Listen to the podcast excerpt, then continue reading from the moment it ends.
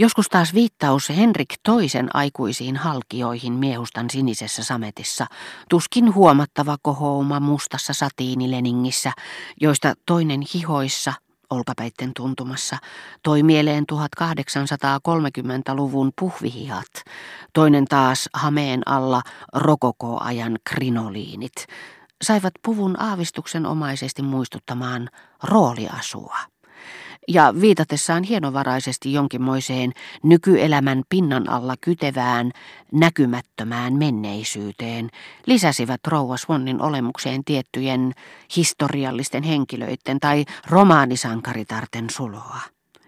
Ja jos huomautin siitä hänelle, päinvastoin kuin useimmat ystävättäreni en pelaa golfia, hän sanoi, minulla ei ole minkäänlaista syytä kuljeskella sweaterissa, niin kuin he.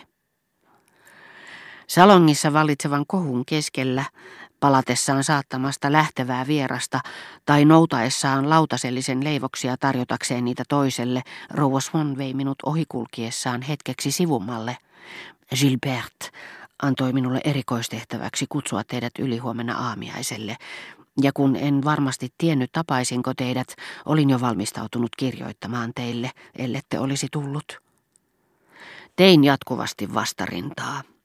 Ja tämä vastustelu kävi minulta yhä helpommin, sillä vaikka kuinka rakastaisimme myrkkyä, joka meitä vahingoittaa, kun sitten välttämättömyys syistä olemme jo jonkin aikaa joutuneet elämään ilman sitä, emme voi olla hiukan arvostamatta lepoa, jota emme enää tunteneet, vapautumistamme mielenliikutuksista ja kärsimyksistä. Ellemme ehkä olekaan aivan rehellisiä sanoessamme, ettemme enää koskaan halua nähdä rakastamaamme naista, emme olisi sen rehellisempiä, jos väittäisimme haluavamme nähdä hänet jälleen. Sillä meidän on epäilemättä mahdotonta sietää erossaoloa muutoin kuin kuvittelemalla sitä lyhyeksi, ajattelemalla jälleen näkemisen päivää, mutta toisaalta tunnemme kyllä sisimmässämme, missä määrin nämä jokapäiväiset unelmat välittömästä ja alati tuonnemmaksi siirretystä kohtaamisesta ovat vähemmän tuskallisia kuin itse tapaaminen, joka saattaisi herättää mustasukkaisuutemme niin, että uutinen, joka enteilisi rakastamamme naisen pikaista jälleen näkemistä, aiheuttaisi meille jokseenkin epämiellyttävän järkytyksen. Enää emme päivästä toiseen lykkää eron aiheuttaman sietämättömän ahdistuksen päättymistä, vaan päinvastoin tuloksettomien mielenliikutusten pelättyä uusiintumista.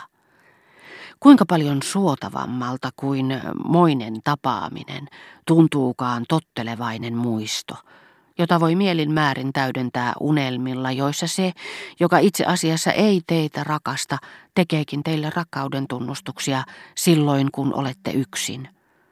Tuo muisto, jonka kyllä sekoittamalla siihen vähin erin paljon sellaista, mitä haluaa ja toivoo, voi muuttaa niin suloiseksi kuin vain ikinä haluaa, tuntuu niin paljon suotavammalta kuin kaihdettu tapaaminen elävän olennon kanssa, jolle ei enää voi mielensä mukaan sanella toivomiaan sanoja, jonka uusiutuviin kylmyyden osoituksiin, arvaamattomiin vihanpurkauksiin on pakko alistua. Kaikkihan toki tiedämme rakastamasta lakattuamme, ettei unohdus, ei edes hämärä muistokaan aiheuta niin suurta tuskaa kuin onneton rakkaus. Valitsin etukäteen tunnustamatta sitä itsellenikään tuon kaltaisen unohduksen levollisen sulon. Sitä paitsi ne tukalat puolet, joita tuollaisessa henkisessä irtaantumis- ja eristäytymistyössä saattaakin ilmetä, helpottavat vähitellen siitä syystä, että se heikentää, ennen kuin parantaa sen kokonaan pakkomielettä, jota kutsutaan rakkaudeksi. Omani oli vielä niin voimakas, että halusin välttämättä saada takaisin Gilberten silmissä kaiken arvovaltani, jonka päättämäni eron ansiosta oli pakko, siltä minusta ainakin tuntui, asteittain kasvaa, niin ettei yksikään noista tyynistä ja surullisista päivistä, jolloin en nähnyt häntä, kuluessaan toinen toisensa jälkeen vailla keskeytyksiä, vailla hälyä, ellei sitten joku rauhanhäiritsijä sotkeutunut asioihini, ollut hukkaan heitetty, vaan voitto tilille vietävä päivä. Voitto saattaisi muuten osoittautua turhaksi, sillä kohta minut voitaisiin julistaa terveeksi. kohtaloonsa tyytyminen, muuan tottumuksen muoto, auttaa tiettyjä voimia lisääntymään loputtomiin. Ne ylen vaivaiset voimat, jotka minulla oli ollut käytettävissäni ensimmäisenä iltana Gilberten kanssa riitaannuttuani, olivat sen jälkeen kohonneet mittaamattoman korkeisiin lukemiin. Mutta kaiken olemassaolon taipumusta pitkittyä keskeyttävät silloin tällöin äkilliset mielijohteet, joiden vietäväksi jättäydymme tuntien sitäkin vähemmän tunnontuskia heikkoutemme tähden, kun hyvin tiedämme kuinka monta päivää tai kuukautta olisimme voineet, voisimme vieläkin jatkaa kieltäymyksen tiellä. Ja usein käy niin, että juuri kun kukkaro, johon säästämme rahaa, on täyttymäisillään, tyhjennämme sen kerralla. Keskeytämme yhtä kevyesti hoitoohjelman, johon jo olimme tottuneet tuloksia odottamatta. Eräänä päivänä, kun rouva Swan toisti tavanomaiset sanansa mielihyvästä, jota minun tapaamiseni Gilbertelle tuottaisi, asettaen täteen onnen, josta jo niin kauan olin kieltäytynyt ikään kuin käteni ulottuville, järkytyin tajutessani, että minun olisi vielä mahdollista maistaa sitä, ja minun oli vaikea odottaa huomispäivää. Olinhan vastikään päättänyt, että kävisin yllättämässä Gilberten vielä ennen päivällistä. Kokonaisen päivän kestävää odotusta minua auttoi sietämään laatimani suunnitelma. Koska kerran kaikki oli unohdettu ja elin taas sovinnossa Gilberten kanssa, en enää halunnut tavata häntä muutoin kuin ihailijan ominaisuudessa. Joka ikinen päivä hän saisi minulta kukista kauneimmat.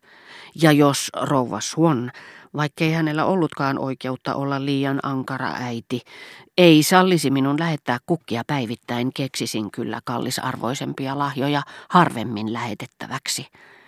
Vanhempani eivät antaneet minulle tarpeeksi rahaa, jotta olisin voinut ostaa mitään kallista. Muistin Leonitädiltä perimäni vanhan kiinalaisen posliinimaljakon, josta äiti ennusti joka päivä, että François ennen pitkää tulisi kertomaan. Se hajosi nyt ja ettei siitä jäisi jäljelle mitään. Eikö näin ollen ollutkin viisaampaa myydä se, myydä se pois, jotta voisin hemmotella Gilbertää mielin määrin. Laskin saavani siitä ainakin tuhat frangia. Pyysin käärimään sen pakettiin. Tottumus oli siihen saakka estänyt minua näkemästä sitä. Erolla oli ainakin se etu, että jouduin tutustumaan siihen. Otin sen mukaani lähtiessäni Swannien luo ja antaessani heidän osoitteensa ajurille pyysin kiertämään Avenue de Champs-Élysées kautta koska sen kulmassa oli suuri kiinalaisia antiikkiesineitä myyvä liike, jonka omistajan isäni tunsi. Suureksi hämmästyksekseni hän ei tarjonnutkaan maljakosta tuhatta frangia, vaan suoralta kädeltä kymmenen tuhatta. Tartuin seteleihin autuaallisin mielin. Kokonaisen vuoden ajan joka ikinen päivä voisin hukuttaa Gilberten ruusuihin ja syreeneihin.